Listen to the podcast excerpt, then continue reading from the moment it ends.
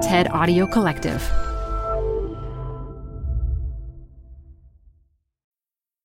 When was the last time you were bored? I mean, sitting around twiddling your thumbs with nothing to do. I'd say never. These days, there are about a million ways to avoid being bored, and most of them can be found on your phone. Think about it. When was the last time you truly just sat in the emptiness of your own thoughts while you were riding the bus or walking your dog or waiting in line at the grocery store? In these moments, the first thing we all do is search for that device, patting your pockets looking for it, rummaging through your bag, relieved when you find it, only to check your texts, emails, fill your ears with music, or with a podcast like the one you're listening to right now. Yes, I'm talking to you. I'm Modupe Akinola. This is TED Business. Boredom has effectively been banished from our lives. But what are the true costs? Manoush Zomorodi is here to tell us. She's the host of the podcast Zigzag and of NPR's TED Radio Hour. She's also the author of Bored and Brilliant How Spacing Out Can Unlock Your Most Creative Self. In this talk, we'll hear how she got thousands of listeners to join her in a challenge to bring out their boredom. But first, a quick break.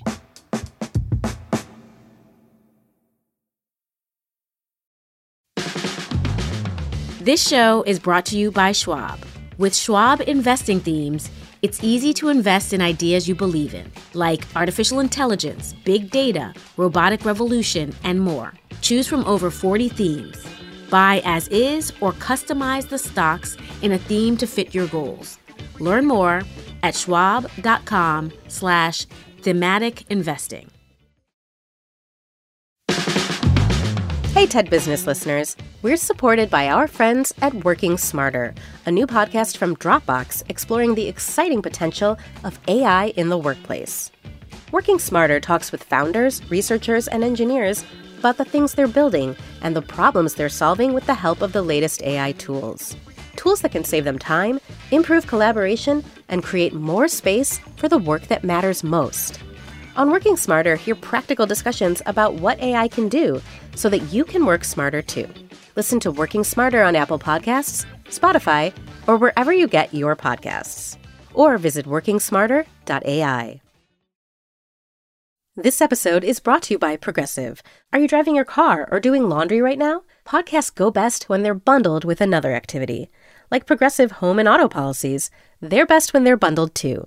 Having these two policies together makes insurance easier and could help you save. Customers who save by switching their home and car insurance to Progressive save nearly $800 on average. Quote a home and car bundle today at progressive.com. Progressive Casualty Insurance Company and Affiliates. National average 12 month savings of $793 by new customers surveyed who saved with Progressive between June 2021 and May 2022. Potential savings will vary. Add a little curiosity into your routine with TED Talks Daily, the podcast that brings you a new TED Talk every weekday. In less than 15 minutes a day, you'll go beyond the headlines and learn about the big ideas shaping your future.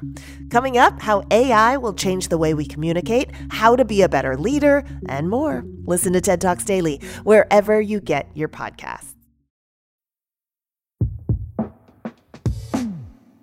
My son and the iPhone were born three weeks apart in June 2007. So while those early adopters were lined up outside waiting to get their hands on this amazing new gadget, I was stuck at home with my hands full of something else that was sending out constant notifications. a miserable, colicky baby who would only sleep in a moving stroller with complete silence. I literally was walking 10 to 15 miles a day, and the baby weight came off. That part was great. But man, was I bored. Before motherhood, I had been a journalist who rushed off when the Concorde crashed. I was one of the first people into Belgrade when there was a revolution in Serbia. Now, I was exhausted. This walking went on for weeks. It was only until about three months in that something shifted, though. As I pounded the pavement, my mind started to wander too. And I began imagining what I would do when I finally did sleep again. So the colic did fade, and I finally got an iPhone, and I put all of those hours of wandering into action. I created my dream job hosting a public radio show. So there was no more rushing off to war zones, but thanks to my new smartphone, I could be a mother and a journalist. I could be on the playground and on Twitter at the same time. Yeah, well, when I thought that, when the technology came in and took over, that is when I hit a wall. So I want you to picture this. You host a podcast, and you have to prove that the investment of precious public radio dollars in you is worth it. My goal was to increase my audience size tenfold. So one day, I sat down to brainstorm, as you do, and I came up barren. And this was different than writer's block, right? It wasn't like there was something there waiting to be unearthed. There was just nothing. And so I started to think back like, when was the last time I actually had a good idea? Yeah, it was when I was pushing that damn stroller. Now, all the cracks in my day were filled with phone time. I checked the headlines while I waited for my latte. I updated my calendar while I was sitting on the couch. Texting turned every spare moment into a chance to show to my coworkers and my dear husband what a responsive person I was. Or at least it was a chance to find another perfect couch for my page on Pinterest. I realized that I was never bored. And anyway, don't only boring people get bored? But then I started to wonder what actually happens to us when we get bored? Or more importantly, what happens to us if we never get bored? And what could happen if we got rid of this human emotion entirely? I started talking to neuroscientists and cognitive psychologists, and what they told me was fascinating. It turns out that when you get bored, you ignite a network in your brain called the default mode. So our body, it goes on autopilot while we're folding the laundry or we're walking to work, but actually, that is when our brain gets really busy. Here's boredom researcher Dr. Sandi Mann. Once you start daydreaming and allow your mind to really wonder, you start thinking a little bit beyond the conscious, a little bit into the subconscious, which allows sort of different connections um, to take place. It's really awesome, actually. Totally awesome, right? And I learned that in the default mode, that is when we connect disparate ideas, we solve some of our most nagging problems, and we do something called autobiographical planning. This is when we look back at our lives, we take note of the big moments, we create a personal narrative, and then we set goals and we figure out what steps we need to take to reach them. But now we chill out on the couch, also while updating a Google Doc or replying to email. We call it getting shit done. But here's what neuroscientist Dr. Daniel Levitin says we're actually doing. Every time you shift your attention from one thing to another, the brain has to engage a neurochemical switch that uses up nutrients in the brain to accomplish that. So if you're attempting to multitask, you know, doing four or five things at once, you're not actually doing four or five things at once because the brain doesn't work that way. Instead, you're rapidly shifting from one thing to the next, depleting neural resources as you go. So, switch, switch, switch. You're using glucose, glucose, glucose. Exactly right. And we have a limited supply of that stuff. So, a decade ago, we shifted our attention at work every three minutes. Now we do it every 45 seconds, and we do it all day long. I discovered all this talking to professor of informatics Dr. Gloria Mark. So we find that when people are stressed, they tend to shift their attention more rapidly. Um, we also found, strangely enough, we find that the shorter amount of sleep that a person gets, the more likely they are to check Facebook. So we're in this vicious, habitual cycle. But could this cycle be broken? Like, what would happen if we broke this vicious cycle? Maybe my listeners could help me find out. What if we reclaim those cracks in our day? Could it help us jumpstart our creativity? We called the project Bored and Brilliant. And I expected, you know, a couple hundred people to play along, but thousands of people started signing up. And they told me the reason they were doing it was because they were worried that their relationship with their phone had grown kind of codependent, shall we say. The relationship between a baby and its teddy bear, or a baby and its binky, or a baby that wants its mother's cradle when it's done with being held by a stranger. That's the relationship between me and my phone. I think of my phone like a power tool. Extremely useful, but dangerous if I'm not handling it properly. If I don't pay close attention, I'll suddenly realize that I've lost an hour of time doing something totally mindless. Okay, but to really measure any improvement, we needed data, right? Because that's what we do these days. So we partnered with some apps that would measure how much time we were spending every day on our phone. And if you're thinking it's ironic that I asked people to download another app so that they would spend less time on their phones, yeah, but you gotta meet people where they are. Okay, so before challenge week, we were averaging two hours a day on our phones, you know, like a quick like check, did I get a new email? Here's what Tina, a student at Bard College, discovered about herself. So far, I've been spending between 150 and 200 minutes on my phone per day, and I've been picking up my phone 70 to 100 times per day. And it's really concerning because that's so much time that I could have spent doing something more productive, more creative, more towards myself. Because when I'm on my phone, I'm not doing anything important. Okay, so like Tina, people were starting to observe their own behavior. They were getting ready for challenge week. And that Monday, they started to wake up to instructions in their inbox, an experiment to try. Okay, day one, put it in your pocket. Take that phone out of your hand, see if you can eliminate the reflex to check it all day long, just for a day. And if this sounds easy, you haven't tried it. Here's listener Amanda Itzko. I am absolutely itching. I feel a little bit crazy because I have noticed that I pick up my phone when I'm just walking from one room to another, getting on the elevator, and even, and this is the part that I am really embarrassed to actually say out loud, in the car. Yikes. Yeah, well, but as Amanda learned, this itching feeling is not actually her fault. Here's former Google designer Tristan Harris. If I'm Facebook or I'm Netflix or I'm Snapchat, I have literally a thousand engineers whose job is to get more attention from you. I'm very good at this, and I don't want you to ever stop. And the, the CEO of Netflix said our biggest competitors are Facebook, YouTube, and sleep.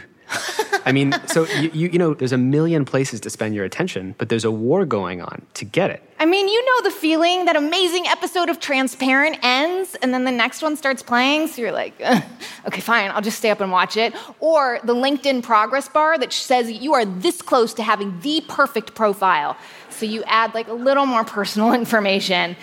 As one UX designer told me, the only people who refer to their customers as users are drug dealers and technologists.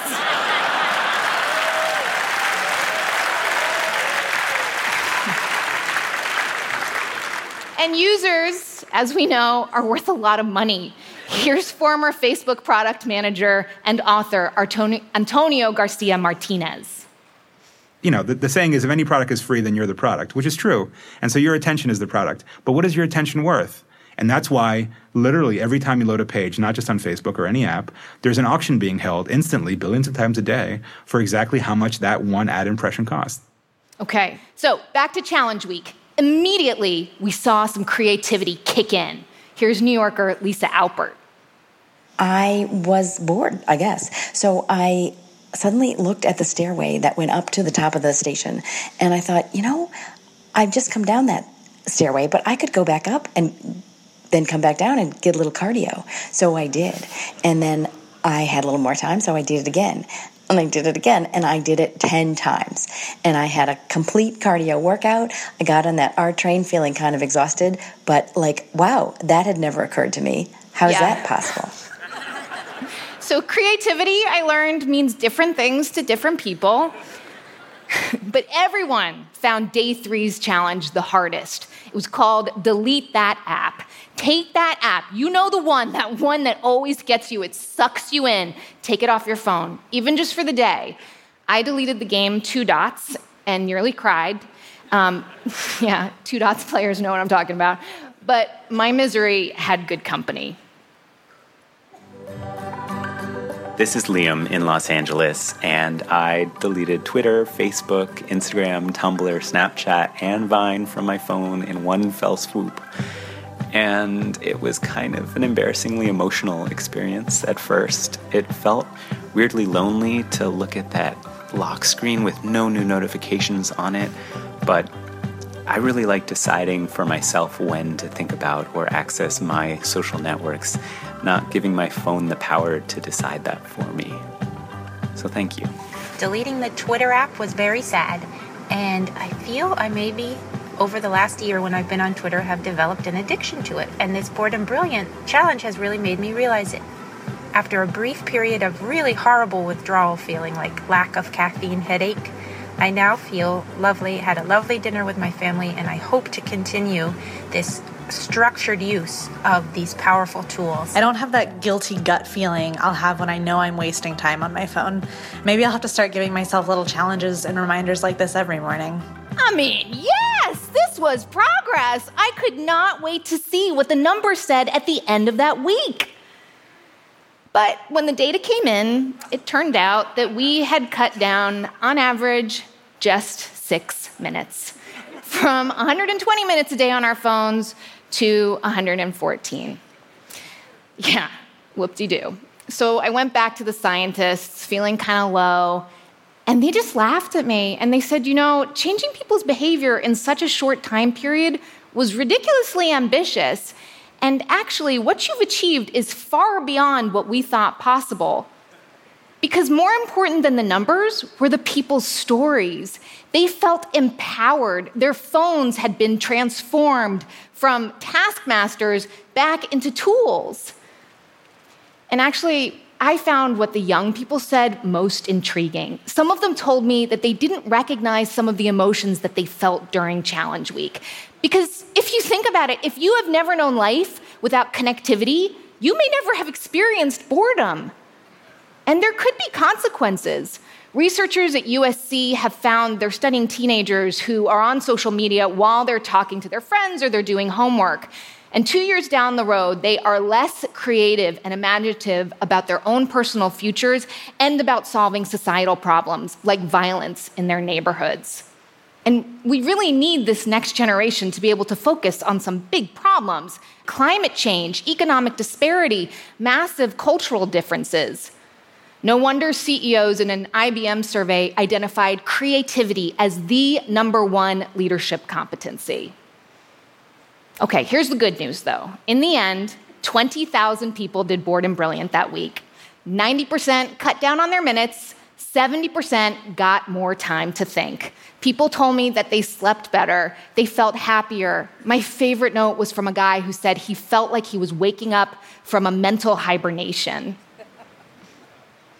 Some personal data and some neuroscience gave us permission to be offline a little bit more. And a little bit of boredom gave us some clarity and helped some of us set some goals. I mean, maybe constant connectivity won't be cool in a couple of years. But meanwhile, teaching people, especially kids, how to use technology to improve their lives and to self regulate needs to be part of digital literacy. So the next time you go to check your phone, remember that if you don't decide how you're going to use the technology, the platforms will decide for you. And ask yourself, what am I really looking for? Because if it's to check email, that's fine, do it and be done. But if it's to distract yourself from doing the hard work that comes with deeper thinking, take a break, stare out the window, and know that by doing nothing, you are actually being your most productive and creative self. It might feel weird and uncomfortable at first, but boredom truly can lead to brilliance. Thank you.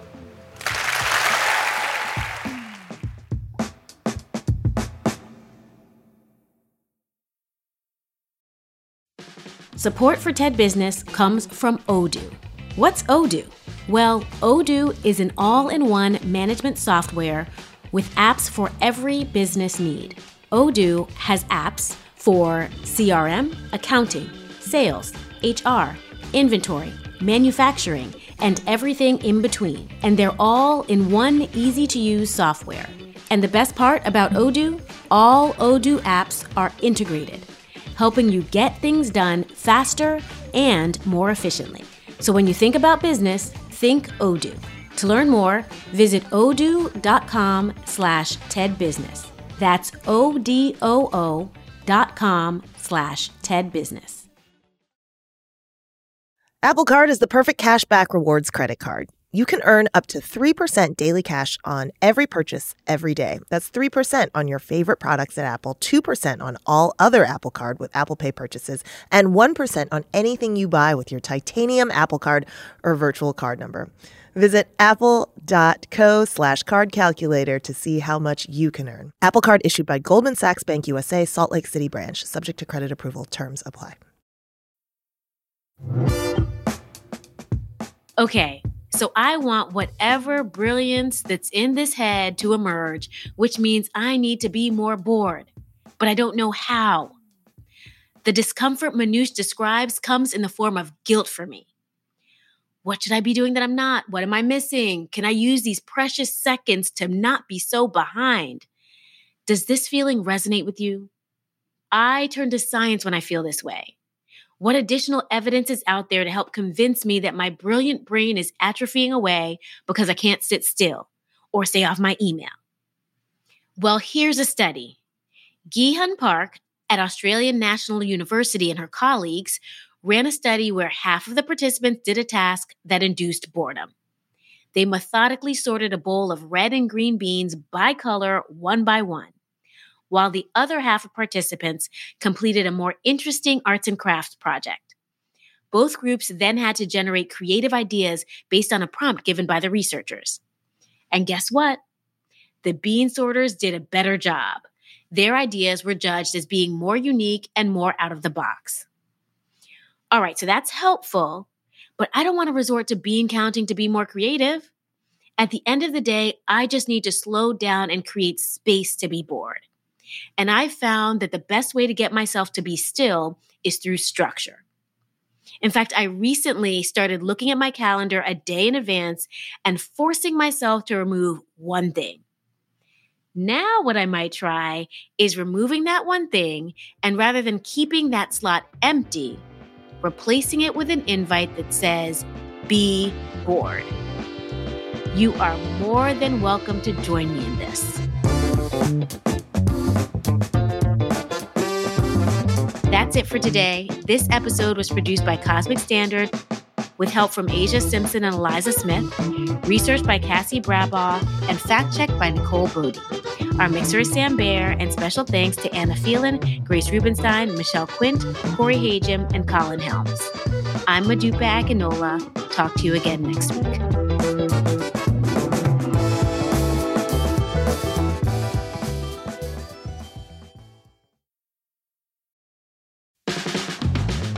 Support for the show comes from Brooks Running. I'm so excited because I have been a runner, gosh, my entire adult life.